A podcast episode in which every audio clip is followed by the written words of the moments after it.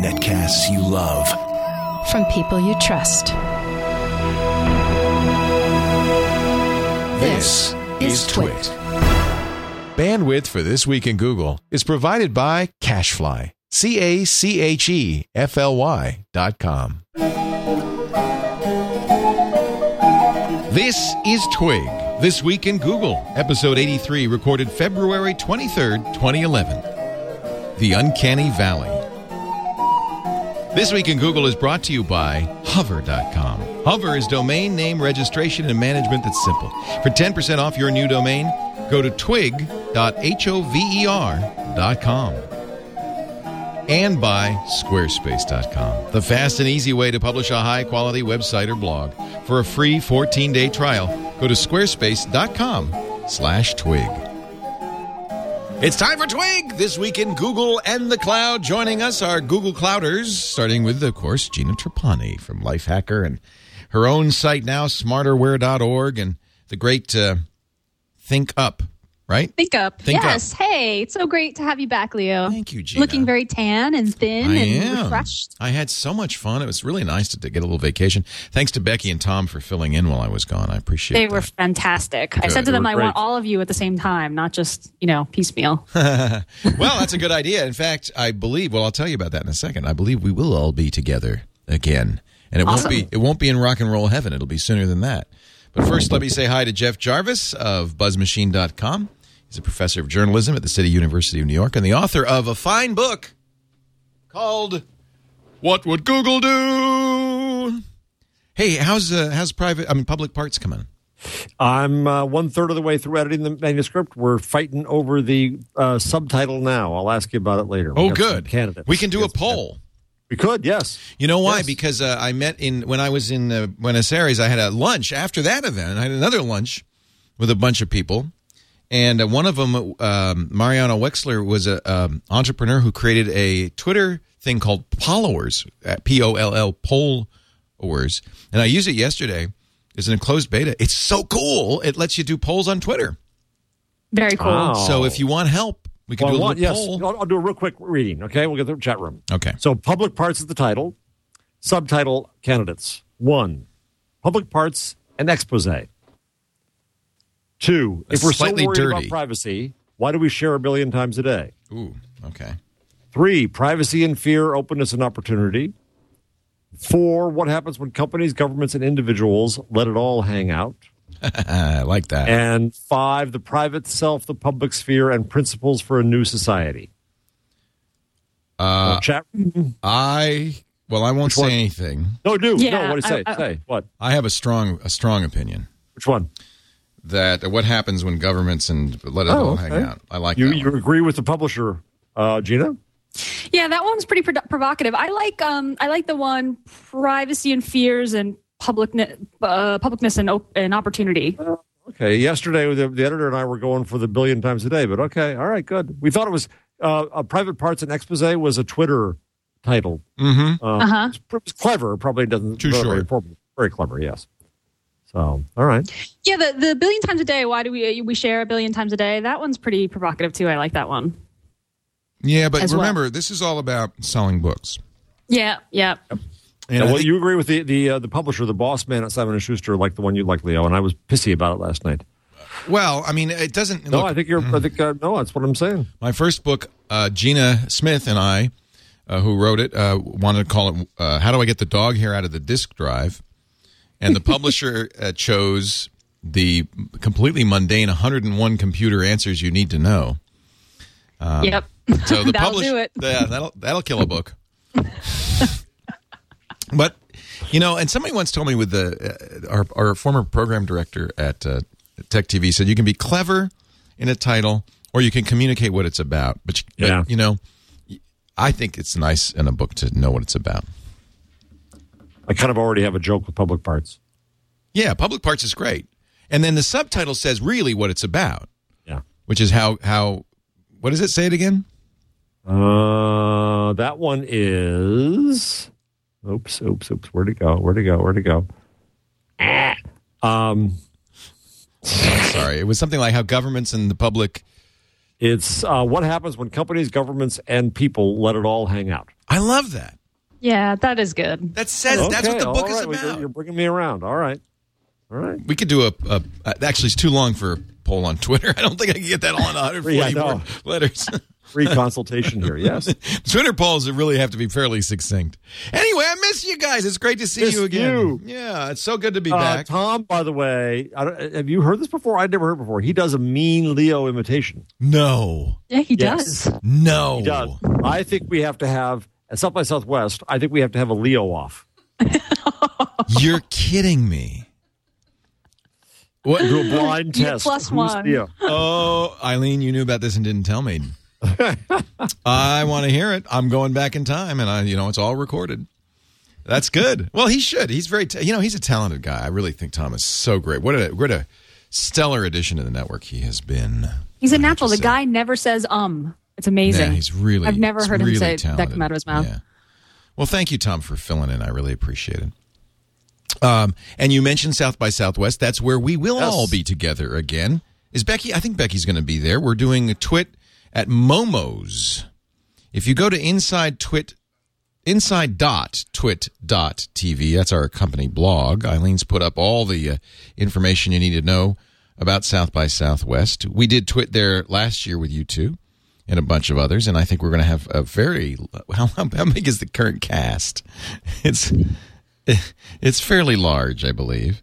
Um, but we're going to do it from Momo's, which is a nice little um, club in Austin. Not right on Sixth. How far off of, of Sixth is it? It's like a mile. Cabot, probably. Um, we're going to be Sunday, March thirteenth. We're going to. I'm going to do the radio show at one. Tom will do his show TNT at four, and then we're doing Twit at five. Uh, and uh, we'll do a meetup after Twit. And I'll be there. Tom will be there. Sarah, Brian Brushwood, and we hope you two will also be part of it. You bet. Wouldn't miss it. Highlight. Absolutely. Good. Cannot Yay! wait. Yay! You'll have to kick us off stage. You'll have to shove us off. Well, I don't think there'll be a large enough crowd for me to throw you into the crowd for crowd surfing. Crowd surfing. if there is, the challenge will be on. See if you can you can uh, do a longer live crowd surf than I did last year. I think that just goes down in the Hall of Fame. Yeah, I Leo. think they will Yeah, never be I think that duplicated. I stands was alone. so happy I was there for that moment. It was the greatest moment ever at South by Southwest. It was a lot of. It was a lot of. when, when you when you went down, did you at that moment kind of say, "Oh crap, what have I just done?" No, I was ignorant. I found out later that it's actually dangerous. That uh, the crowd dropped Meatloaf once, and he and he broke his elbow. And uh, there are a couple of instances of you know performers jumping into the crowd and being dropped. But in me, for, you know, I don't know if I've said this on the air. I hope I'm not repeating myself. But as I get old, I find I do often. But it, for me, was there was a, a great metaphor there because my whole career has been buoyed, supported by this great community that we have around us. And um, this was a kind of a, a very visceral, real experience of me jumping, you know, leap of faith out into this crowd and them and them carrying me gently along. Wow, it was really deep. amazing.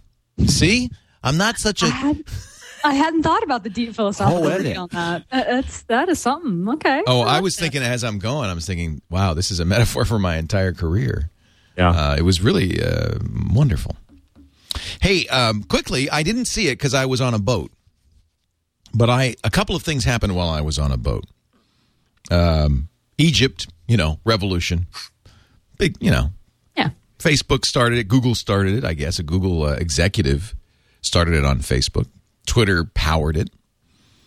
Uh, and um, IBM beat uh, Ken Jennings on Jeopardy. I'm not sure which is more important, to be honest with you. no, I do know which is more important. Um, so, but we've talked a lot about the uh, the amazing. I'm sure you did last week and the week before about the amazing role of social media and, and Google specifically in uh, in the Egyptian revolution. We But did. but we have not talked yet about Watson. Uh, I didn't see it, but boy, uh, that's a, a pretty amazing thing. Let's play a little bit of uh, Jeopardy, shall we? In quotation marks. What to wear? U.S. Geographic nicknames. This is a double Jeopardy round. Magical Moustery Tour. And finally, So familiar Watson is a computer created by IBM. Let's do familiar sayings for 1200. If you're one of these capable fellows, you're unfortunately master of none. Brad. What is a jack of all trades? Yeah. 1600 Uh, he familiar Watson. sayings. Watson's A kind camel of stoic. is a horse designed by this. Ken. What's a committee? Good. Familiar sayings for 2000. It's a poor work. It's kind of fun because they're showing uh, Watson thinking. Watson, What are tools? you are right for 2000. That's creepy. Nonfiction for 1600. Some would say it sounds like not so modestly titled his memoir, A Heartbreaking No, he's more of eloquent and fluid. Watson? Oh. what is staggering genius? That's right. Same category, 1200. Answer, Daily Double. Oh, do you not think this is creepy? I mean, it's awe-inspiring and creepy. I'll wager $2,127. By the way, you know that's exactly the right amount to wager, right? Who would even come up with that? New Yorker's 1959 Actually, they didn't talk about his algorithm for coming up with daily Oh, I- doubles I, didn't. bets. I, I wanted that too. Okay, the New Yorker's 1959 review. Let's see. Let's play Jeopardy. I'd like to remind you you need to state your answer as a question. The New Yorker's 1959 review of this said in its brevity and clarity, it is unlike most such manuals, a book as well as a tool. Jeff Jarvis. Uh, Strunk and White. That's what I would have said. You agree, Gina? What is? What Strunk and is? What is? Oh, by the way, Watson would not forget to do that. White? Oh, what- So we're going to say, what is elements of style? Let's see. Said in its brevity and clarity, it is unlike most such manuals, a book as well as a tool. Let's try. What is Dorothy Parker? Oh! Ooh, no. The work was the elements of style. Te- only 10%. ten percent He- confidence. on he- yeah, isn't that interesting? Yeah, I love the confidence readings. I love the buzzer threshold. You know, he had a certain threshold where he'd only buzz if he had an answer. I mean, not on that one because it was a daily double, but I, I loved it. It was fascinating. The first five minutes, I was kind of creeped out, but then I was just cool to see, you know, and to and to kind of think about the different circumstances. Like Watson got all the answers in text, right? But Trebek was reading them aloud. So that made me wonder, you know, at what point does Watson get the text, right? Because you listen, listening is, is to speech is slower than, you know, reading text, especially for a computer. So I, I kept thinking about things like that because there, there was actually a, a buzzer that Watson pressed. Um, you know, there was a mechanism, a physically, yeah, there was a physical mechanism that that, that Really? mashed down on a buzzer, just like the humans, and it wasn't connected to the internet, right? Because a human playing Right. It Jeopardy had a has a limited set of right. Right. It had a huge database, and actually, the room where the, the Watson system was was filled, you know, with really loud refrigerators. You know, I think it was like fifty blade servers, uh, you know, connected connected via Ethernet, and then just like you know this really loud cooling system. But I, I loved it. It was really really cool. Like Ken Jennings said uh, that he welcomes our new computer overlords. I kind of feel the same way. I love you, Ken. That's a Well, it really good back to- geeky answer. yes. Listen, if we if we saw Google, if we'd never seen search engines, we'd never seen the internet, and suddenly you saw Google fully birthed, you'd think it's creepy, Yeah.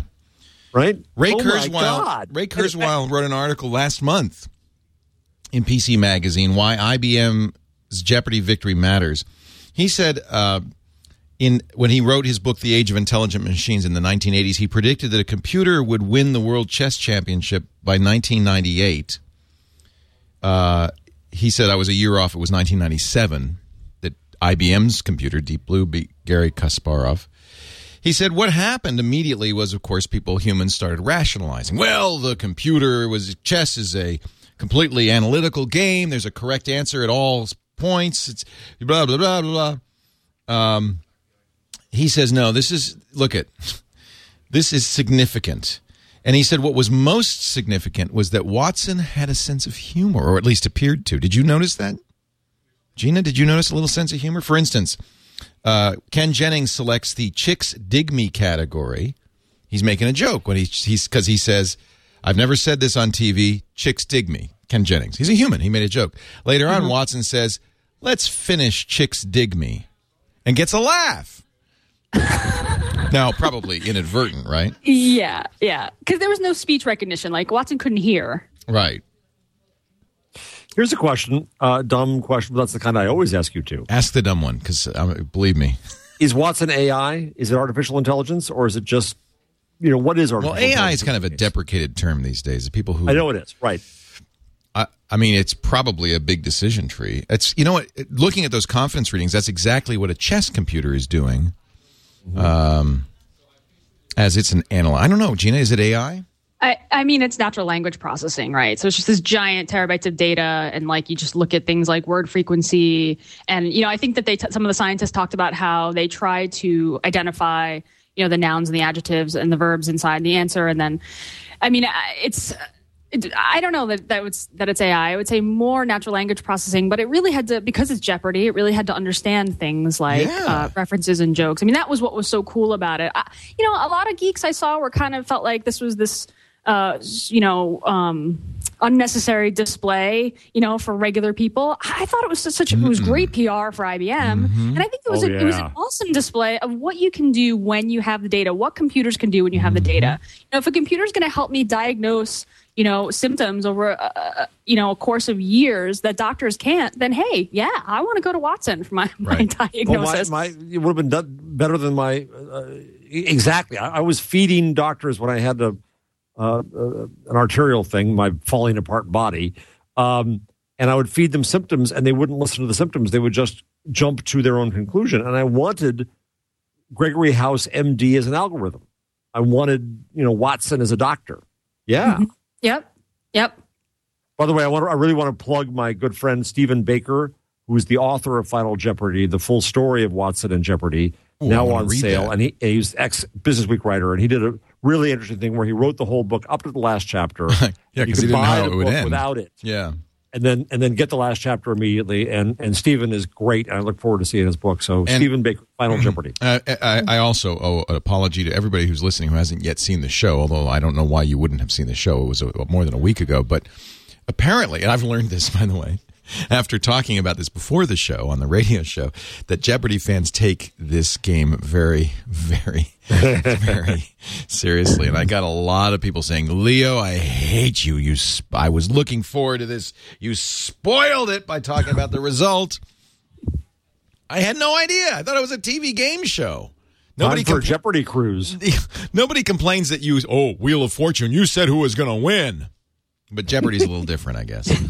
Uh, what what uh, uh, Ray comes down to is he said he has a bet with Mitch Kapor that a computer will pass the Turing test, the very famous test of. Uh, that, uh, you know, it's complicated, but I could boil it down to simply: is a computer indistinguishable from a human to a uh, a third party who's not in the know?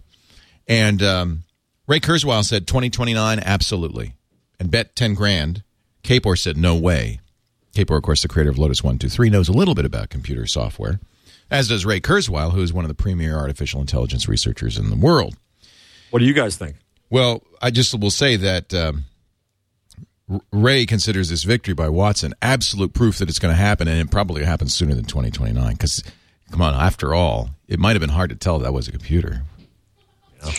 Yeah, I mean, of course, it helped that he would change color. He would go orange when he got things wrong, so it looked like he was embarrassed. And the fact that he had a male voice and that Trebek, was, you know, kind of, uh, referred to him as a he, that that part creeped me out at first. I mean, I know we call boats she and that kind of thing, but I was kind of like, it's a computer. Let's refer to it as an it. Well, but that's the, that's the key in the Turing test is that you human you anthropomorphize, right? Right. And and right. and the and the Turing test is can you do it successfully? Not Right. it doesn't have any rules like oh you're not allowed to turn color or call it Right, a well- he. you know, interesting, Leo. If you go to if you go to Gina's point about data, the problem in trying to create the Turing algorithm before was you didn't have enough data. Now the web is filled with conversations, and if the Turing test is to have a conversation and believe that it's a human being, the data set of conversations now is incredible. yeah, huge. Yeah, it'll, it'll speak like Twitter. It'll say "lol, man," but That's not so bad. no. The conclusion of the uh, article, Ray Kurzweil says, What will be the significance of a computer passing the Turing test? If it is really a properly designed test, it will mean that this AI is truly operating at human levels. Now, I had a debate with Ray saying, but it's not human, right? I mean, it's not. So what? That it can fool you into thinking human. That's not the same as human. And Ray said, but does it matter? No, it's not human. But does it matter if it's indistinguishable from human? He says, I, for one, would then regard it as human. I'm expecting this to happen within two decades, and I also expect when it does, observers will continue to find things wrong with it. By the time the controversy dies down and it becomes unambiguous, as it is now, by the way, that computers play better chess, it's going to be pretty un- unambiguous pretty soon that computers will beat everybody at Jeopardy. If it beat Ken Jennings, who's never been beaten, okay, it, it beat the world champion at Jeopardy, right? He says, by the time the controversy dies down, it becomes unambiguous that non biological intelligence is equal to biological human intelligence, then AIs will already be thousands of times smarter than us. But keep in mind, this is not an alien invasion from Mars. We're, this is another ar- argument I had with Ray. Well, that's the Terminator. I mean, they're just going to wipe us out. Yeah. He says, we're- we're inferior. Right. He says, no, we're creating these technologies to extend our reach. The fact that farmers in China can access all of human knowledge with devices they carry in their pockets is a testament to the fact that we are doing this already. Ultimately, we will vastly extend and expand our own intelligence by merging with these tools of our own creation. He told me they won't kill us. We're their daddy. they will revere us. That worked really well on uh, on Battlestar Galactica. Yeah. hey, I created you. Stop it. What do you think? Uh, uh, Ray believes we're nearing very near the, what he calls a singularity. By the way, we're going to talk to Ray Kurzweil in two weeks, and this will absolutely be one of the topics on our Oh, wow. triangulation Cool. show. I will be tuning into that. He's a Sounds very interesting. guy. And Yeah. and you know, if you read his book, "The Singularity is Near," uh, or "The Age of Intelligent Machines," or "The Age of Spiritual Machines," all of which kind of in one way or another deal with this, uh, it's pretty convincing. He uh, he's the guy who also said, "I just want to live long enough to live forever," because he believes if he can survive twenty years, he'll be able to pour his brain into a machine and he he never die. That's kind of a simplification of it. So, are you? Do you fear this, Gina? I don't. I look forward to this. You're a Someone- programmer. I guess so. Uh, Someone in the Yeah. chat room is asking, would you hire Watson as a lawyer or maybe an you accountant? bet.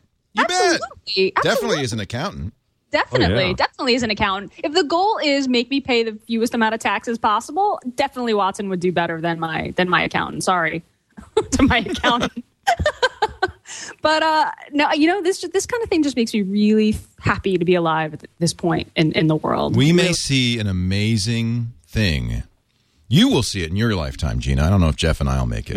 It's really touch and go. Especially me. Are you falling apart, Jeff? I'm falling apart. I'm a mess. Is this something new? This uh, I, no, no, nothing new this time, but it's, you know, it's every few. I'm going for a hat trick soon. You know. oh, jeez. No, hang in there, Jeff. Yeah. You just have to live long enough to live forever. And I will pour me, pour me into the computer now. I figure We I just need to make Jeff a note on the network. That's all. That's, Yeah. that's once we do that. we could be doing this show well into the 30th century. Wouldn't that be funny? it's time for Twig. Hello. Number 4,676. What is elements of style? See, I knew that. I, I hope this doesn't come off as flip because I mean it. The first person to pour into the computer is Steve Jobs. No kidding. And it may Yeah. be, I hope it won't be too late, but uh, Yeah. yeah. you're right. He will. God, I'm praying for him uh, because he's so important to uh, to this revolution that we're in the middle of. yes. But you know who will who will be the first person, by the way, just so you know, Mark Zuckerberg. Uh, Mark Zuckerberg. just so Isn't you it know, everybody at that dinner with Obama last week, right? Yeah. We'll want in, in the jar. yeah, Larry, Sergey, Mark, and Steve. yeah. Sounds like a rock group. It's not, a, it's not a bad world. It's not a bad. no, absolutely. Mark Zuckerberg is right on track. He's You know, young enough. interviewed- He's rich enough. And gosh darn it, people like him. When I interviewed Zuckerberg, my editor hated this line, but I, I argued with him, and I'll, I'll keeping it in. Is he said we're not in the technology business so much as we're in the sociology business. Yeah. Well, he's right. and he is. I mean, he's he's human engineering. He's he's engineering society, and and that's what's fascinating. I actually pretty- said that on this show a, a, a, a year ago. I said what Google needs to do is hire more sociologists and fewer computer scientists. Yep. Because Yep. the computer science problems are not intractable; they're not difficult. But the, the user interface, the uh, is uh, the the a way of taking complexity and making it simple. All of that is very hard. Well, it goes back to to Facebook again. Uh, Yuri Milner, who's a major investor in Facebook now, uh, has told me that his entire investment strategy is AI. That he believes that if you take data that exists in a Facebook, or one presumes, I guess, Zynga as well, and you add AI to it, he says there's this this this giant leap that occurs. Yeah, that makes sense. It's that data set thing. The bigger Yeah. the, It's the, it's the bigger the data set, yeah, the more you can do with it. eh, well, okay, who has the biggest data set right now? Google, Google. no doubt. And and but and but Google's data set is about data. Facebook's data set is about people. Well, you- that's true. If you look at it another way and say the, way- the way I ask it in the in the book is who's the best signal generator of human signals, okay, that's a probably a better measurement, huh? right? And Yeah, so Facebook has more structured data and people centric data, right? Yeah, for now, but I think it could change. You know, Google. That's why, uh, to my mind, that's why Android. And with Android, Google knows where we are, what we're looking for, what we want, where we're going, where we've been. Those are very, very important signals. Facebook knows who we know, what we like, what we talk about, um, and and how you become the best signal generator, and then the best analyst of those signals to become the best exploiter of those signals to give us relevance and relevance. Um, you know, I, I, I, I, I saw the Guardian some time ago did some kind of random um, story generator, and it was an effort to get to serendipity. And I said, no, serendipity is not that. Serendipity is not randomness. It's relevance we didn't expect, Ah, right? And so that's what both Google and Facebook want to be able to do is be is finally get the real Turing test is when they're a step ahead of us. right. That's what Eric was saying when he said, "We'll know what you want before you." Exactly. Exactly. In his in his book, I, you know, the next book I should do is Eric Schmidt's quotes that get me in trouble. It's a long book. it's a long book. It's a good one. It, it writes itself. It's wonderful. Google, on the official Google blog uh, last week. This post an update to Google's social social search. They uh, today we're doing a little bit more to bring you all the goodness of Google plus the opinions of people you care about.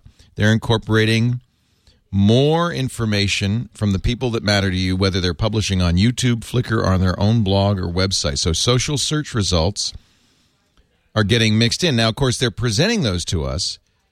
But if they're presenting this to us, it's kind of like the tip of the iceberg. You've got to think that two thirds of this data is being mined within Google. You know, I, Yeah, I, I was. I was at a um, uh, privacy conference in in Victoria, BC last week, which is where I did the show from with bad Wi-Fi in the hotel room, and uh, I, I gave the talk the next morning, and I got into a tussle with the head of privacy for Victoria for BC when she said that that Eric Schmidt said that uh, privacy isn't relevant. I said he never said that.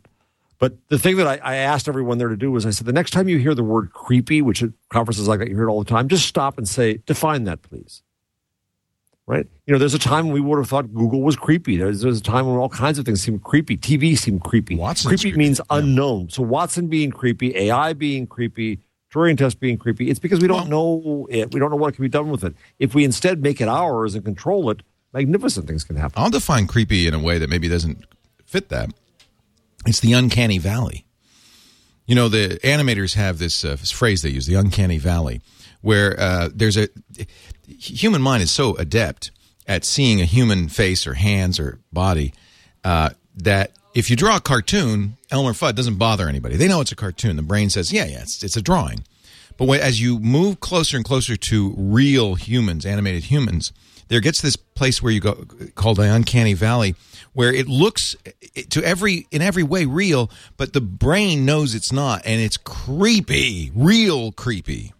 That's what until I'm. it starts to look real, right? Until we until Well, we it's just a understand that temporary Watson's valley, I computer- guess. It's temporary, right? It's temporary. It's temporary until we take control of it. So you can cross When we- the we're valley. control of it. It's not creepy anymore. Right. I mean, I think that's that's what creepy is for me, right? Like I didn't know you, that you knew this about me, and then suddenly That's creepy. you did, and that creeped me out, right? Because my perception was that you were this far away, but it turns out you're standing right over my shoulder, and I didn't know. So that creeps me out, right? If someone sneaks up behind me. So like with the social search uh, that Google just launched. It's great. I love it. But the first time, you know, it rolled out, I hadn't read the news story. I did a search for something that Adam Pash at Lifehacker, who I follow on Twitter and who I email with all the time, had written about on Lifehacker. So I do the search, and at the top of the search, it says, you know, here's the result. And Adam recommends this, or Adam shared this. And I was like, oh, okay, and uh, which was great because Yeah, I, trust can get over stuff. that. I can get over Yeah, that. That's but not. like the first time it surprised me, so I. I kind of hovered over Adam and said, "Oh, you're Adam. You're connected to Adam on Twitter and in Gmail." Okay, I, I knew that, but but it's that that initial jarring, like, "Oh, I didn't know that you knew everybody that I followed on Twitter, even though that that's public data. I just that's something I did over on Twitter." Um, it, I, I think that, that that can that's a little tiny example of a little creepy. That said, the social search results now that I understand that Google has been crawling all you know knows all my sort of my social graph is fantastic. Like I like I love seeing names and faces next to next to links. Like oh yes, this is what I want to click on. Here's a graph from Wikipedia. Uh, across the x-axis is Ah. human likeness. Across the y-axis is familiarity, and there's the uncanny, uncanny valley. So, stuffed animal, fine. Humanoid robot, fine. Zombie, corpse, creepy.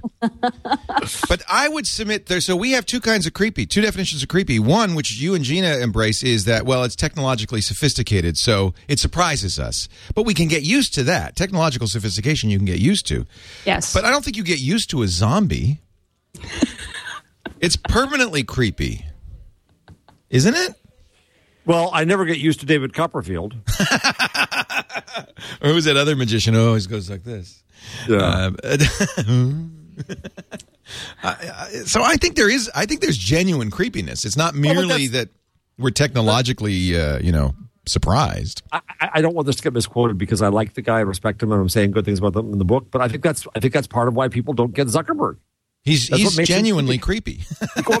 Here's why. Here's why. And, and don't quote me, folks. I'm not He's a saying zombie. creepy. I don't a- think he is. No, no, it's because you would think that he would be, of course, the most open person on earth. But in fact, the mystique of Mark Zuckerberg is that he's mysterious. right. and the fact that that he needed to be that and, and and Aaron Sorkin and company tried to interpret him, and I would say badly still. Though I know I'm about the only one who says that. Um, you know, that's where the that's where the creepiness comes from. Is you, we don't get him, we don't understand him. He's not like us. Well, certainly as Jesse Eisenberg portrayed him in the soon-to-be Academy Award-winning movie The Social Network. Um, Eisenberg clearly went for creepy, right? Kind of subhuman. Yes, yes. I don't. I don't know. You've been with Mark. Is he really that creepy? No, I mean No. he smiles. He's human. He smiles. He Yeah. blinks. He actually blinks. Um, you know, my my. Uh, I I was remember I was remembering this as I was rewriting the chapter. My my editor, um, who's by the way is very happy to see what you guys are saying about the title because his boss likes it. So We win. We win. uh, you are, you're all winning. I'm All winning. sorry, Jeff. You should have sent me an email saying, "Would you please?" no, no, no. This is fun. No, this is this is good feedback. By the way, Gina, are you offended by it? Hang out. Let it all hang out. No, way? not at all. to puerile, penile, or you're used, No. used to be now. and No, that's no, the, that's- that's the that's publisher's contention. Yeah, that's okay. Then, it, anyway, then it's probably the right choice because you can never be too penile or puerile. uh, so In fact, if you have the choice between penile, puerile, or both, I'd go for both. uh, or what's the name of the hand thing? Um, Purell? Penile, Purell. Purell. Oh, yes. Well, After your penile and safety first. Purell, Purell, you use Purell. Jeez That's why I saved that. I'm sorry. Maybe you shouldn't So- use that as a subtitle. stop, stop. I'm telling myself stop. So, so I remember. I, I thought back to when I saw Zuckerberg at various events, at pardon me for place dropping Davos or the or the Quadrangle conference or this Murdoch event where I was brought into, and in every one of those cases, he absolutely threw the business moguls. Pardon me, light. I'm not dead. Um, Is your is your soul lighting your computer screen? Is that why it keeps getting dark? ooh, because I'm actually a zombie. Oh, jeez. Uh. By the way, Nightingale said, Leo, hang out with a zombie, have a beer with one. You'd find them not creepy after a while. so maybe I'm wrong. So Zuckerberg, what I loved about him on panels and stuff was that he never said exact a, word more than he had to say, and he was blunt, politely hmm. blunt. Hmm. Right? Somebody would ask a question, he would say, and it was like that, that one scene in the in the movie where he said, "You know, why do you say that?" That's what that's just what he was. He would just answer the question, and that's it, no more. And I loved the fact that he didn't add flowers and buzzwords and all that. That he just said what he thought. That was it. Boom, done. Now what? And it threw everybody for such a loop. It's interesting because that was something that apparently Aaron Sorkin picked up on because that's exactly how Aaron Sorkin That's wrote it. it was. Well, so now he's either had media training, or I think more oh. likely he is simply become more Oh. He's comfortable. Relaxed. he was Yeah. scared. Yeah, he's he's, relaxed. relaxed. Yeah. So we get to see a little more of him now. And we, you know, what's the real Zuckerberg? the zombie or or, or this. And, I, and and so no, I, I think that he's not like that. I think that that's why he was like that because he was scared. He was 19 years old, surrounded by He was a moguls, kid. Yeah. didn't know he what to kid. do. His father's a dentist who works alone. Um, you know, that's what it was. It sounds like a line out of CSI. His father was a dentist who works alone. By the way, the Urban Dictionary has two interesting, two germane, as long as we're going to use big words, germane definitions of creepy. Not Jackson. Uh, someone somewhat scary because of strangeness, which is kind of what you guys are saying. It's just Right, strange, unfamiliar, strange, unfamiliar, yeah. but but but will become familiar. And then uh, the third definition is by far the most common adjective predicated to quiet people who don't smile. Isn't that interesting? AKA the old Mark Zuckerberg. Yeah. All right, let's take a break. This is interesting. I think it's interesting. What is creepy? And is you know is it just is it merely just technologically new? Uh, strangeness. Well, the cloud is creepy. Oh yeah, a lot of people are creeped out by the, the cloud. The fact that the cloud, I don't know what it is. People just draw this cloud thing. I, what's in it? Where is it? Where's your Earth? Right. That's creepy. Where you know, does my I- data go? I came up with a new. So I can't remember who said it to me first, and I would give him credit if I could. But a great way to respond to people who say I'm not going to trust my data to the cloud, and I include John C. Dvorak to this, uh, is well, okay, where's your money? Right. Is it in your mattress? No. Is it? Does it exist? No. It's in the cloud. You've been trusting your entire financial world to the cloud for your whole life. There's no vault with your money in it. I have this vision now of Dvorak with a razor and a mattress. if anybody would put his money in a mattress, it's John C. He might wish that, you know, he was in Madrid and his passport and wallet got pickpocketed. No. Oh. Ow. Oh, the grumpiest bars. man on earth. Oh, my Lord. He must have been. You know, it was karma. Because I think he was like lording it over people. You've never been to Europe? Well, I've been to Europe many times. then he's the one who got pickpocketed. Anyway, we, we'll I make have sure. no spam. I have no passport. we'll make sure John, I believe, is back now. And actually, we have a great video that uh, John and Eileen shot in uh, in Madrid at the uh, Ford Focus uh, event. So we'll get that out soon. Meanwhile, let me take a little break and mention our friends at Hover.com. Hover is domain na- name registration done right, simply clean. They don't upsell you. In fact, uh, you know, a lot of times on these other registrars, you you say, "I'm all right. I'll buy that domain." Oh, it's cheap, nine ninety five. What a great deal! Oh, by the way, you probably want privacy on this. You'd probably like this and that, and then they try to upsell you on fifteen hundred different things. By the time you're done, it's the most expensive domain name you've ever seen. However, it doesn't do that. Their domain name registration made simple. In fact, I'll, I'll give you an example. They put they build privacy right in. They know you want privacy, so they don't charge you for it.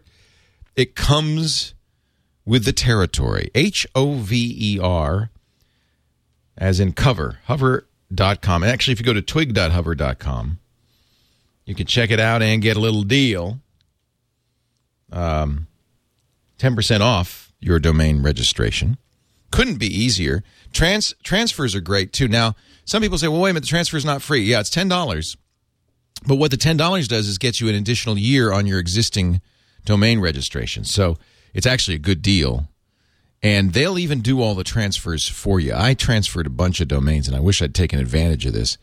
If you click the transfer your domain for twenty five dollars, no matter how many domains, one to a thousand, they will do it all for you. You call them 866-731-6556 and they'll do the entire thing for you, all the niggly technical details of a transfer, which is a pain in the butt. Because they know that's the thing that's perhaps keeping you from moving to Hover, but you'll be glad you did. By the way, when you call that number and you get a representative, you will not be put on hold. They have a no hold policy for customer service calls during business hours. And I like that too. I can't tell you how much time I've spent on hold with those other guys. Hover.com for your new domain or transfer your old domain. It's the easiest, the best, the fastest, the cleanest, the most straightforward. Of course, it's they're Canadian. It has to be good. Did you notice that when you were in uh, Victoria? They're just they're nice people. They are. You run into saw- a Canadian, he apologizes. when I when I you know they do when I got into the fight with the the uh, speechwriter for the uh, uh, commissioner or, or governor general or whatever of privacy in in British Columbia, and saying, you know, you misquoted Eric Schmidt. You you you cited a blog, and she, no, no, no. She, I said, no, you're full of crap. And she said, you're rude. And I said, I'm American. You're rude. That's the worst it gets. No, I, I, I, I have to say, this is a, uh division of uh, Tucows. Uh, it was called Domains Direct for a long time. It really is uh, just a great service, and I love these Guys nice people. Well, you know, this came out of uh, South by Southwest last year because Elliot, who's the CEO, came over and uh, we, we were we were having. Remember, we had that great meat dinner. Yes. It was so good. We're gonna do that again. Oh. By the way, My, Eileen, car- my cardiologist still hates you no, it's good. You should eat more meat. after your South American venture. I bet you're full of I lost six pounds on the cruise really. eating meat. Good for you, It was the Leo. carbs. It was not eating carbs that did it for me. Anyway, I don't want to get into that because you're. I don't want to kill you, Jeff. so just, I'm not going to. I just want you to go to twig. Be the last to blow me over. It would be so bad. It'd be like, oh yeah, I got this great diet. You just eat a lot of meat, and Jeff goes, "Uh," and then I know we got to get his brain, pour his brain in the jar first. yeah, yeah. Before yeah, we got to get the jar. Then I'll tell you about the meat diet. Yeah, I ate a lot of good meat. Oh man, Buenos Aires. Oh, they got this thing called provoleta, which is like fried cheese. It's so good. Oh man. It comes in a little skillet. And then I had uh, blutwurst, blood sausage, and chorizo. Now, I've had Mexican chorizo. This is not Mexican. This is incredible sausage. the food and the steaks. Oh, my God. Anyway, what were we talking about? Oh, yeah, hover. no, note to self: eat lunch before Eat twig. Lunch before twig. We made a Chipotle run. I should have asked you. Oh, rats. I can't. Skype doesn't support Chipotle, Chipotle transfer. Seriously, we need the burrito chute from Petaluma straight down to San Diego. Burrito chute. That's a great idea. You know what they should do at, at Chipotle is they should have pneumatic delivery. It's the product made for pneumatic delivery. Yeah. It's a bullet. It's the bullet burrito. Come on. Twig.hover.com. Okay, we, we are heading off on every tangent possible. I love the tangents. If you if you listen to the Twit Network, not when Jeff, not when uh, well, not when uh, Tom and Becky, you know, they're, these guys They are, are these guys are It's so professionals. on they, topic. they keep it on track. They know what they're doing. They they hit the clock. They're everything. They're perfect. They're wonderful people. And, And we then I get back and it's that like too. "Ugh, squirrels. So gingerbread, uh, I haven't. I'm keep looking at my Nexus S. Now, Gina, you were bemoaning uh, the Nexus During the One. commercial, I was checking my phone to see if the OTA on gingerbread had come through. I I'm knew you were doing Not that. yet. Not yet. Not yet. Two point three point three, and Yep. even the Nexus S, which uh, is using two two two, should get an update. Yep, and they said uh, that it could take a few weeks to do the rollout, Oh, but someone in the forum said it's not really going to take a few weeks. It'll be in the next few days. We just we do it incrementally, just in case there are problems. So, um, as far as I know, no one's released an update.zip that you can just grab. Although someone in the chat room can can correct me. I'm trying to be a regular user and just waiting for the OTA update, but it also means that I am the loser checking my phone every five minutes to see if I But, have. but Gina, the, update. reward, it's like the hamster with the button and the pellet. Uh, exactly. Give me the pellet. The Oh, it's just a great. The, there is perhaps for an Android user no better feeling than that little announcement that comes on the screen that says you have an update. Yes, the little green robot guy. But you know, the Honeycomb emulator or SDK is out. So I was uh, temporarily Oh. distracted by that. I downloaded that this morning and took some screenshots. So of- what'd I you to think? You know, it's uh, the emulator's kind of slow, but that's Yeah. just the emulator, and I had to fiddle with some settings and sp- sped it up. Otherwise, really beautiful. I mean, the emulator there are no there are no no apps installed at all. I mean, they have a few demos, but like Gmail and all the regular apps aren't installed. It's just kind of bare bones.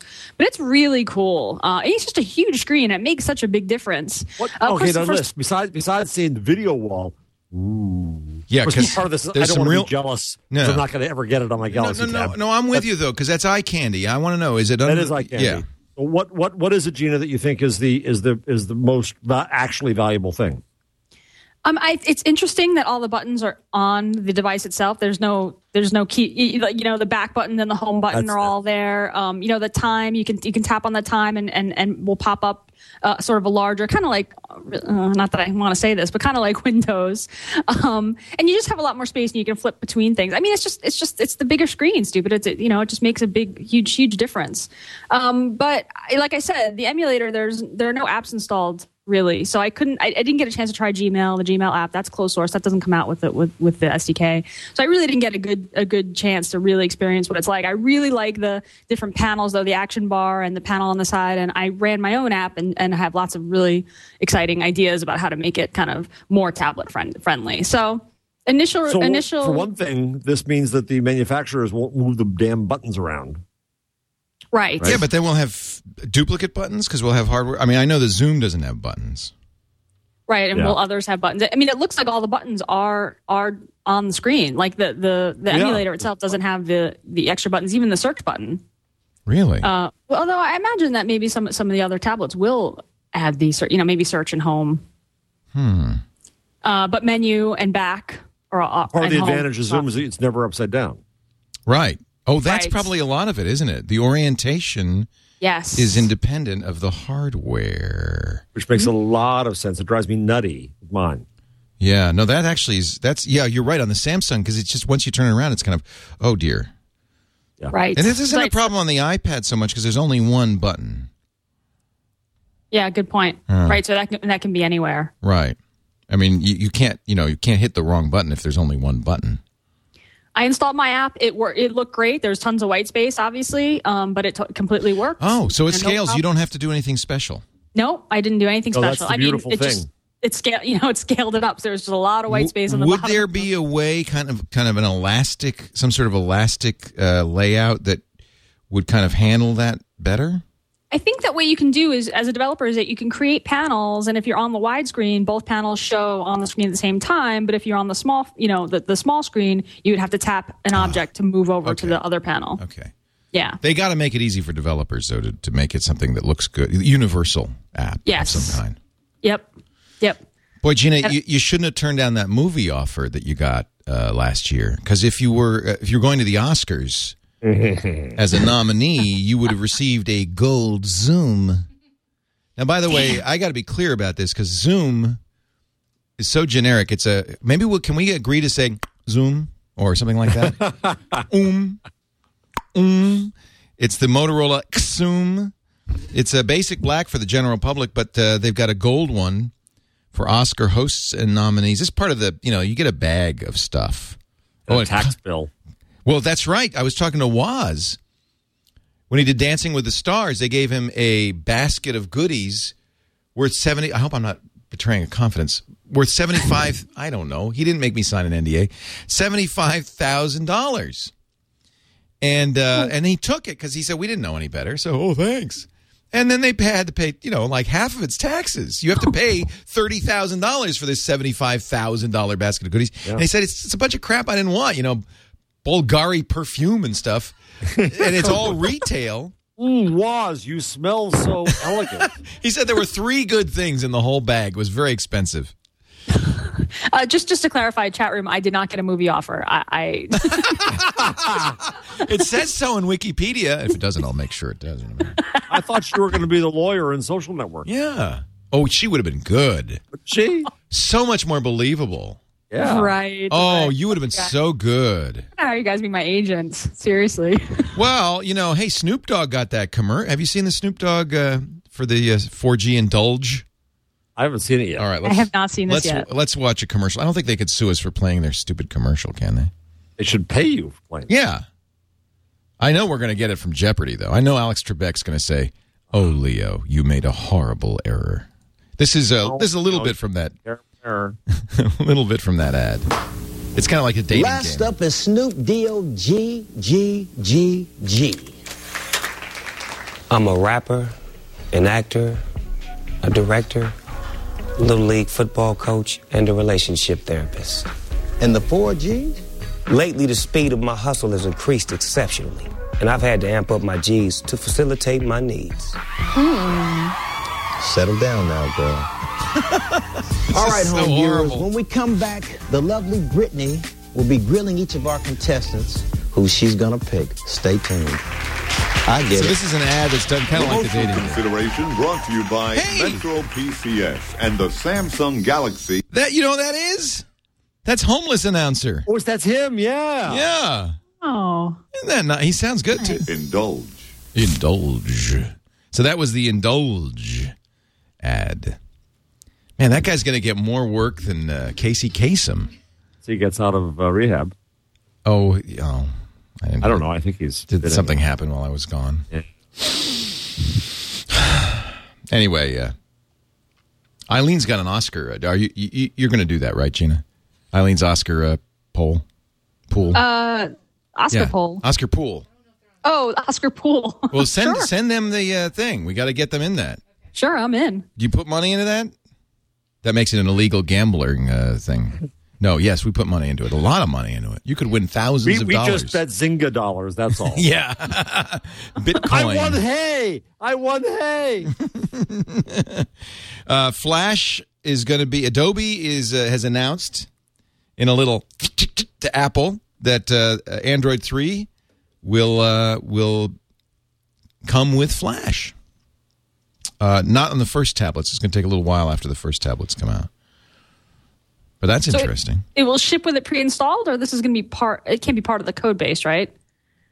Um, let's see. I'm trying to see if I'm trying to find Adobe has it says the version Flash Player 10.2, the version of Flash that will be compatible with up, upcoming Android tablets, will be ready a few weeks after Android 3 comes out. After which it'll be available for over-the-air installation, so it will not be bundled. Okay. I thought it was. I misunderstood. I did think it was going to be bundled.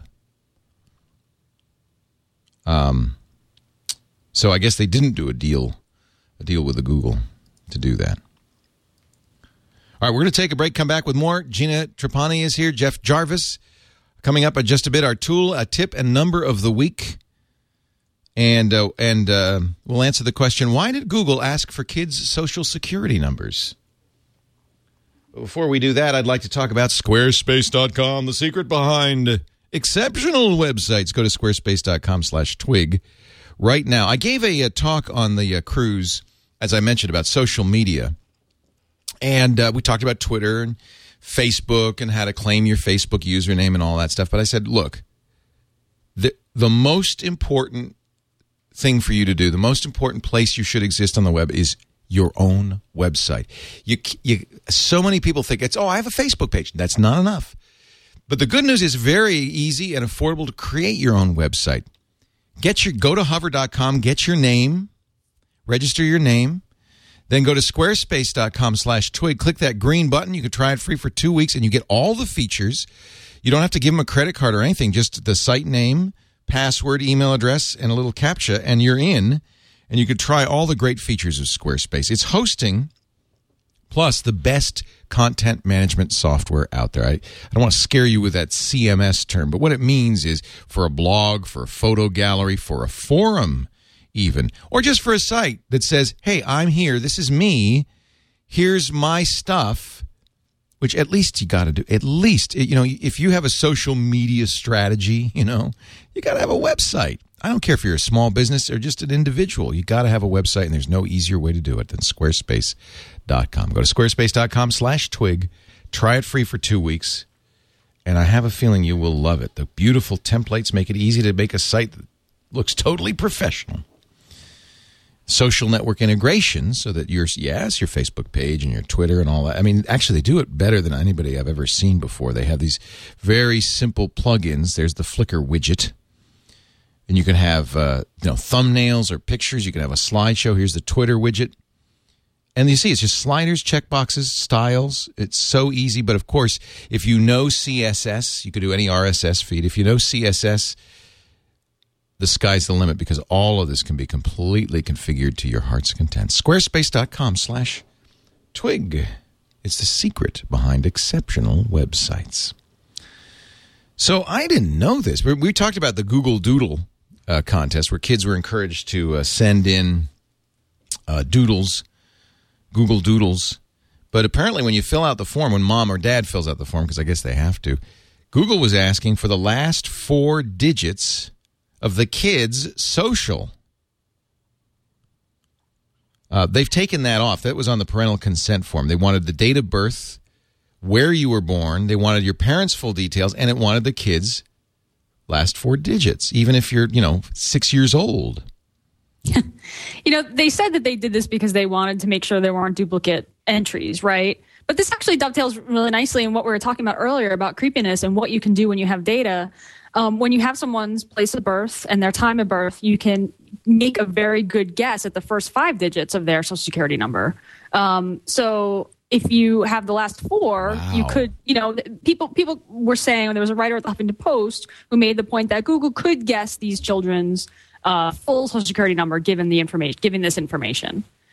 I have to say, I think they're just making a big deal out of nothing. I think that this is really just about Google wanting to dedupe entries. But at the same time, like this is the creepy thing we're talking about. It's like, uh, you know, if Google has this much information about me, right. how, what else can they deduce? We know that they're in the business of doing this, so it makes us question whether or not they are, even if, especially when they're a six and seven year old. It feels like they, they, they, it's like uh, my first Google. You know how Sony has my first Walkman? It's like my first Google. It's like, we'll start your data collection now, if you don't mind. right. We're just starting a little dossier on you. Don't mind us. It's not, not a big deal. Uh, the Google spokesperson emphasized the company has never before asked for social security numbers. This, I think you're right, Gina. This is the typical programmer thing where a programmer yeah. goes, "Oh, I know how we could disambiguate. Well, just uh, what would be unique? Ah, right. oh, the last four digits of their social." Right. But they didn't it, think. They didn't think. And next, think, the kid will say, "Get an iris scan." That's a good way to disambiguate. Disambiguate. By the way, could could could my little camera here do an iris scan? Uh, I don't know. I don't know. These Logitech cameras are pretty good. Does it have to? I think it's probably no no different than the cameras that they used for that Clear. Remember Clear, oh. which is back now. I guess it went out of business briefly. Yeah, I, I signed up for the one. I actually got to use it. It's Cool. The new one? The new one. No, no, no, no, no I'm dead again. now you're dark again. I signed up for the old one, and they uh, they took an iris scan, although they never used it again. Um, they did a whole bunch of of I, highly intrusive stuff. And I don't know where that database ended up. They just went out of business and said, "Thank you very much. We'll see you. Bye. We got your iris, your fingerprints." They take all ten fingers. It was really arduous. I, did they do the same thing this time around? Uh, yeah, it wasn't that bad. No, you just had to go fill out a form out and do this and that, and then you go through. It was nice. The thing about, for so people who know what we're talking about, this is a, the idea. In fact, it was an idea by Steve Brill. Steve Brill. Uh, uh, that you know, I guess he didn't like waiting in security lines. That if you had the clear card, you have a special. Although it really wasn't a special line, at least not in the airports I ever went to. Yeah. It was actually quite embarrassing. You'd go to the clear booth, which had no line because nobody used it. You'd give him your clear card and um, they I can't remember how they'd verify that it's you, but uh, maybe you I don't know something. Hmm. I, I don't think they did an iris scan. I don't think they did the fingerprints. They just give them the card. They go, oh, "Hey," and then a lady comes over and gives you a tub. You put all your stuff in the tub, and she she goes. She's like an icebreaker. She goes to the head of the line. Excuse me, out of the way, out of the way. Leo's got to get through. There's kids, there's ladies, there's people, there's pregnant people, there's people in wheelchairs. Out of the way. Leo paid for clear. And you get to the head. It was the most embarrassing thing. I never use it again. No wonder they went out of business. So it's the same thing now, or do they have special lines? Uh, it's when you're coming through customs at the end. It's not. Oh, yeah. The, well, the customs thing is different. Both U.S. and Canada yeah. do this. Yeah, that was even more intrusive. But at least it's a federal government, you could trust them. Boy, that was dead silence. Russia says it's Russia says that Google planned the Egyptian revolution. That Google manipulated the energy of the people. The comments uh, during an interview about the investment climate in Russia with the Wall Street Journal with Russian Deputy Prime Minister and Energy Minister Igor Sechin the I guess the problem was the initial question. The reporter for the journal said, "How can we trust Russia? How can you convince investors to trust Russia?" Sechin said, "Russia's changed radically in the last 25 years. One of the world's most stable political systems." Then the reporter really sent in the knife. He said, "Well." Mubarak probably said the same thing. Sechin said, Look what they have done in Egypt, those highly placed managers of Google. What manipulations of the energy of the people took place there. Wow. Yeah. yeah.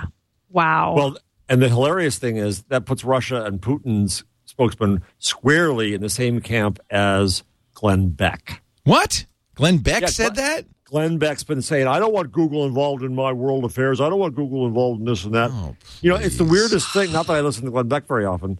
I do. I try not to. But uh, geez, it's, he's being wacky about this, and and so basically he doesn't want to see any good news out of Egypt because it's the it's you know it's these anti-Muslim marauding Arabs are going to come to your backyard next. Jeez Louise. So Wow. it's really strange the reaction to this. So this all comes from the fact that it was a Google executive. Right. Uh, what was Right, his Ghonim. Walid Gomi, Ghonim, I hope that him, yeah. who Walid, who created the Facebook page that was widely credited with being the beginning of the revolution. Who And took a leave of absence? Who, who sort of didn't lie, but or or took a leave of absence at first. Didn't let Google know that he was he what he was doing, and then when it was all over, tweeted, you know, I, I- I hope that Google will have me back. And actually, Google tweeted back to him sort of publicly and said that they were very proud and they'd have him back. No kidding. Uh, guy, guy's a hero, but it had nothing to do. Well, I mean, I, I actually, talked to he- Ka- Karen Wickre, who actually sent that tweet, and uh, you know, on behalf of the company, she she typed it out. But it was it was uh, they they saw that immediately and said, "We'll have you back, and we're very proud of you." Good. It was a very Yeah. important statement from Google. Yeah. And he did say in a 60 minutes, minutes interview that Google uh, put some pressure to get him out. Um, so Google was involved in getting him out, but Out of the country. out of Oh, out of jail. Out of That's jail. right. He was in jail. That's right. Yeah. Yeah. I mean, it's very interesting because because you have companies like Google and Facebook want to help, but want to not get too close because you know then it's another reason not to have you in China and so on. Right. And Facebook, uh, CNET, Kelvin Conley did a story this week that you know there are those who said that because because Ghonim's page on Facebook because he was um, uh, pseudonymous, they originally killed the page because he wasn't using his real name, and the argument is, well, no, you he couldn't. But the argument back is, well, that's what Facebook is, and so there are those who are trying to argue that Facebook should enable pseudonyms and false identities, but I'm not so sure. I think that's Facebook should you you know you you tell uh, Foursquare that'd be like saying to Foursquare that you should set up so that I can lie wherever I am. Yeah. You know, No, uh, that's not what an interesting issue. Yeah, No, that's not what it is. And look, fa- Facebook played a role, and they didn't need an anonymity. And uh, he was Ghonim was very brave, and uh, and you know, I think that's part of the reason that he was trusted by uh, the people in Tahrir Square. I mean, this guy paid his dues. and it was was interesting too, public. when he got out of jail. The rumor had spread that he was out. People said, "I'm not believing it till I see it on Twitter," because that's Wow. him. Also, right, because he had gone dark, right? His Twitter had Right. gone dark there for a while. So you knew that was him. The night that uh, uh, Mubarak didn't leave, uh, Ghonim said on on Twitter, "I'm not going to talk to the press tomorrow. I'm going to talk to my people through my Facebook Wow. page." And then the great moment, you know, when he said that he wanted to on CNN that I want to meet Mark Zuckerberg, which I'm sure he will now, to thank him. Wow. Meanwhile, we have this whole, I think, rather silly argument going on about the, you know, the the, the triumphalists versus the curmudgeons, uh, where um, to some extent you're getting Morozov uh, and a few others are saying that, well, especially Malcolm Gladwell, that oh, this is not the Twitter revolution. Facebook revolutions Boy. happened before them. Boy, boy, did Malcolm get it wrong. Oh, Jesus. Oh boy! I mean, this is this is. I mean, you couldn't have a more right on the heels of Malcolm Gladwell's New Yorker article saying Twitter just promotes the status quo; it's not used for revolutions. And then this happens. Uh, There's a great cartoon of Malcolm Gladwell hits the, his tipping point. Yeah. I mean, I, I got nothing against the guy. I love his stuff, and I've read his books, and uh, he's a great speaker. Oh, Uh, the hair is ridiculous. the hair's a little silly, but he got it wrong, and that's and that's the point. And and uh, the naysayers who said this Facebook, Twitter stuff, it's uh, it's just trivia. I think have to now kind of say, look, the internet is changing the world. There's a plate of crow bones ready for him. Yeah. the internet, Yeah. Digital technology is changing the world, not always for the good, but in general for the good, because I think the free flow of information ultimately benefits everyone. It promotes. The problem is that they keep on trying to um, shoot at a made up Right. red herring. They keep on saying the triumphalists say that, that, that Twitter causes revolution. I find me the person who says that. I know no one who says that. Right. Everyone I know says this is a revolution. It's a tool. It's a people use revolution. Tools to their Right. advantage. Right. The people who did the revolution said these tools were valuable to us. You still have to fill the square, and in some places like Libya, you still have to throw your body in front of a tank Twitter won't do that for you, but it sure is a tool. And uh, and I have to think that I mean the fact that Egypt uh, cut off the internet, that Libya is now cutting off the internet, tells you something. That this is a tool for democratization. We said that TV would be that, and I think in some ways it was. It certainly it certainly showed people another part of the world. But the internet is so unmediated. I think in the long run, it's a better tool for that kind of democratization. and, and interactive. You have to have an entire community of people ready for change. You know, it has Yes. to be. It has to be. The community has to be ready, and then the, and then the tools will work. That's just pretty darn exciting. Well, you know, It I, there, there's another way to go. I, I, this is going to go way. What the hell? This this is this is um, side side road day on on That's Twig. Uh, I interviewed uh, Elizabeth Eisenstein, who wrote uh, the the definitive book on on Gutenberg. In fact, I'm reading her next book. Give her a plug right now uh, about about Gutenberg and presses, divine art, infernal machine. I think And- the Gutenberg press is a very good analog of what's happening today. I, I believe that. Now, uh, Morozov yelled at me and made fun of me for it, but F him. Well, you, I mean, look, and, you know, she said, and, and I have to be careful because I didn't quiz her enough on this, but she said that that the Gutenberg Revolution, to some extent, skipped Arabia. Printing in some quarters was Ah, was forbidden for three centuries. The same, and and, and Siva got mad at me for that that it was too simplistic, and, and and she's not saying very carefully that Arabia was in the Middle Ages. She's just saying that the impact was different. Different. And in a sense, what's happening now, because they, they, they stayed in some measure in oral tradition, the impact of printing wasn't the same. And now their Gutenberg press is Twitter and Facebook. Yeah.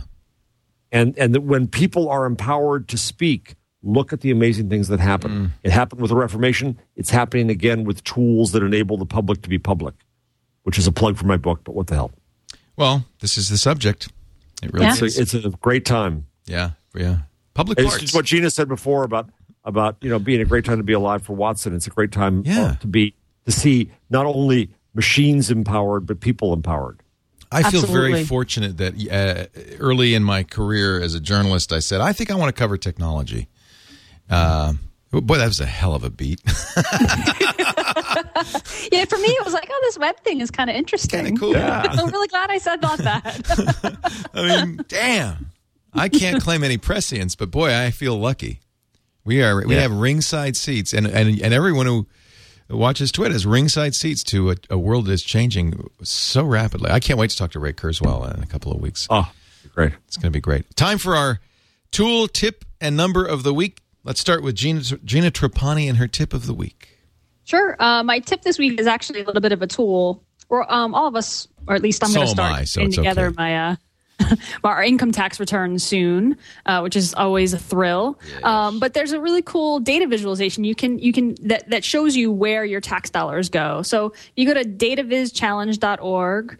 Um, there's and click on see an example. You can enter in the year and how much you paid in taxes, and then where that money went in a really neat interactive uh, visualization that lets you zoom around and see exactly you know what, what where your money's going. And this data comes from whatwepayfor.com uh, which was a data visualization not not that didn't have anything to do with Google. Google was so impressed with it though they started this data viz challenge that said, hey, let's look at uh, you know let's let's look at different ways that we can see get insights into where your tax dollars go. So this kind of goes back to what we were talking about earlier. When you have the data, you know what are the interesting ways that you can look at it and insights you can get into it.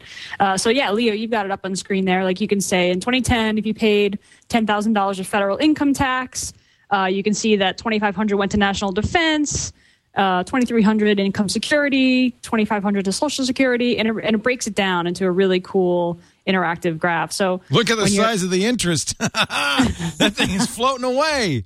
Holy cow! That is that is really a great uh, great. Uh, really is. I mean, if you want to have a discussion about the economy and where we're headed in spending, this is the kind of data and making data available to people that matters. Yeah. Absolutely. Absolutely. I thought this was really, really cool. And that datavizchallenge.org, they're asking for more different and interesting ways to look at these numbers, to break these numbers down. So, So you could uh, put in the- the numbers yourself and come up with a new visualization for it.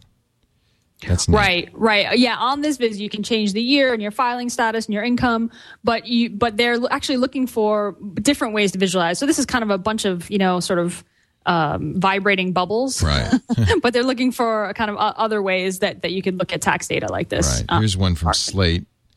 Um, Click the green play button. Animation of the data. This is this is neat. Data visualizations are fascinating. Uh, these are this is unemployment statistics, by the way. I want to I want to learn it so I can teach journalists. It's so important. Oh, it really it is. is. it, now. it's so important. I, I just went to the Edward Tufte's uh, one day course. You and did? I just I did. It was amazing. He was here in that. San Diego. yeah, he was It's up here and I missed it.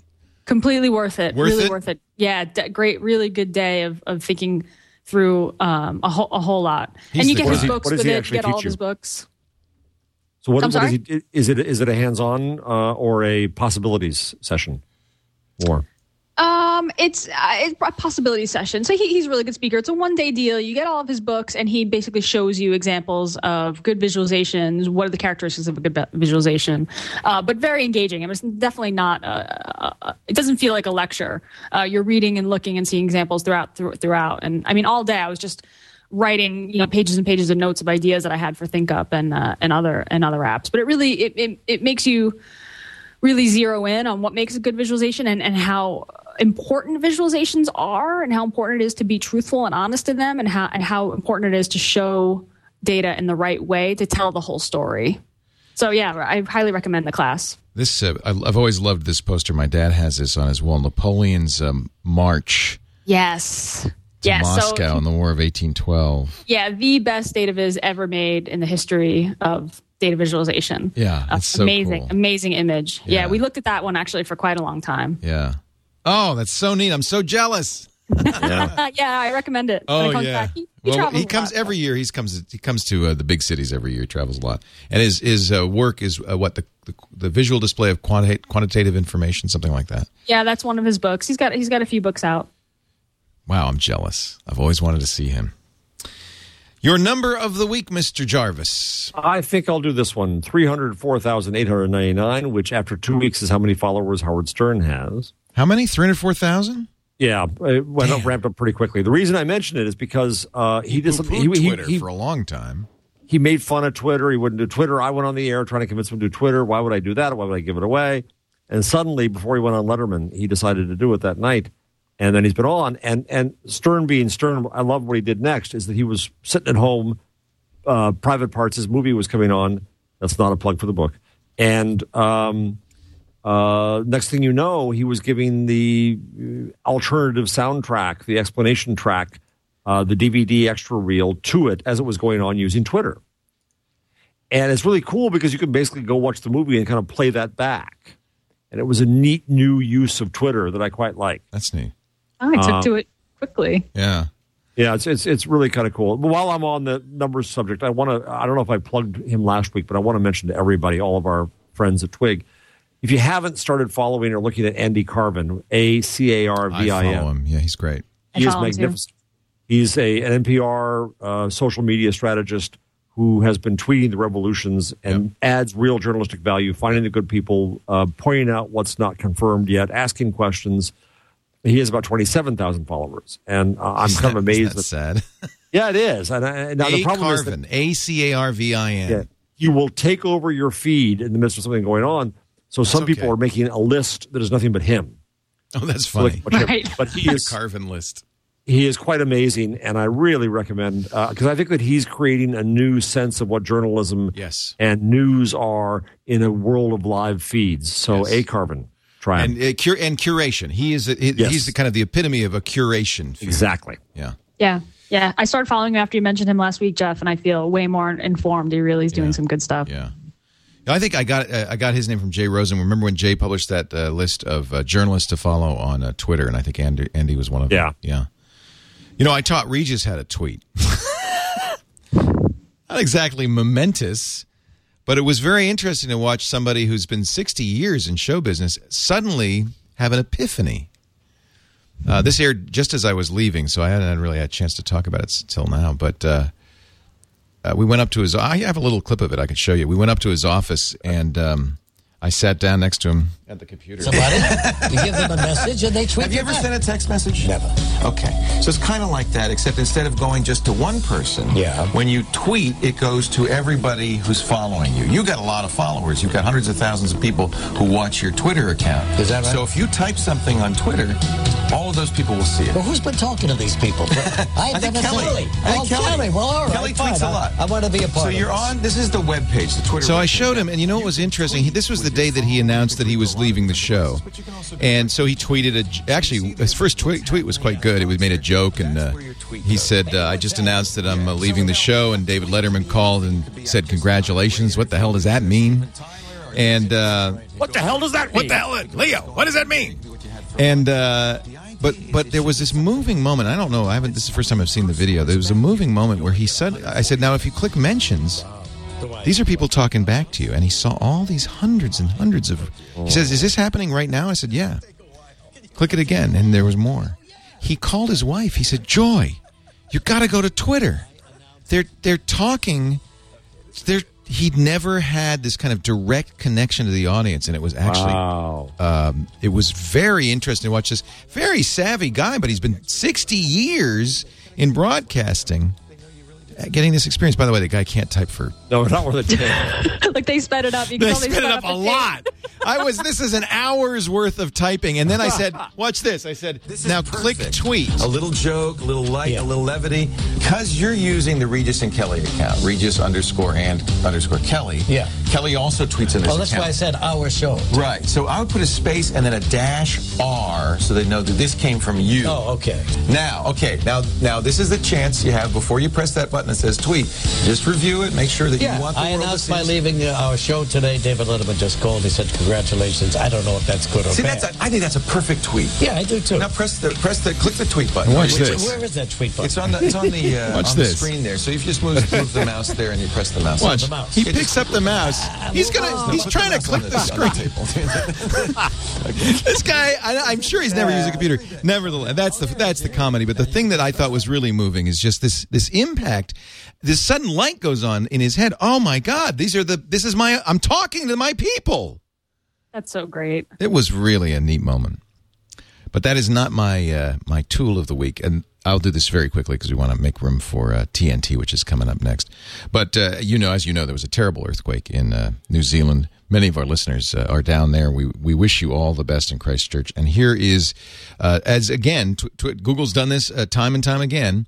Uh, they did it in Haiti, and they've done it again. The person finder. Uh, if you're looking for someone, they're tracking about 9,400 records. You can enter that person's name. If you know where someone is, this is you know this is an internet. This is a 21st century bulletin board, but it's amazingly effective and it's very powerful. You can embed the tool on your site, and I just uh, I think Google needs credit deserves credit for uh, for doing this. This is um, AppSpot, Christchurch-2011.person-finder.appspot.com, and I think it was done by Google, right? I believe it was done by Google. I think it was. Yeah. At this point, they probably just have a this app. You know, you just roll out Yeah. whenever there's a Like, disaster, boom, boom, right? boom. Like, Yeah. yeah. Yeah.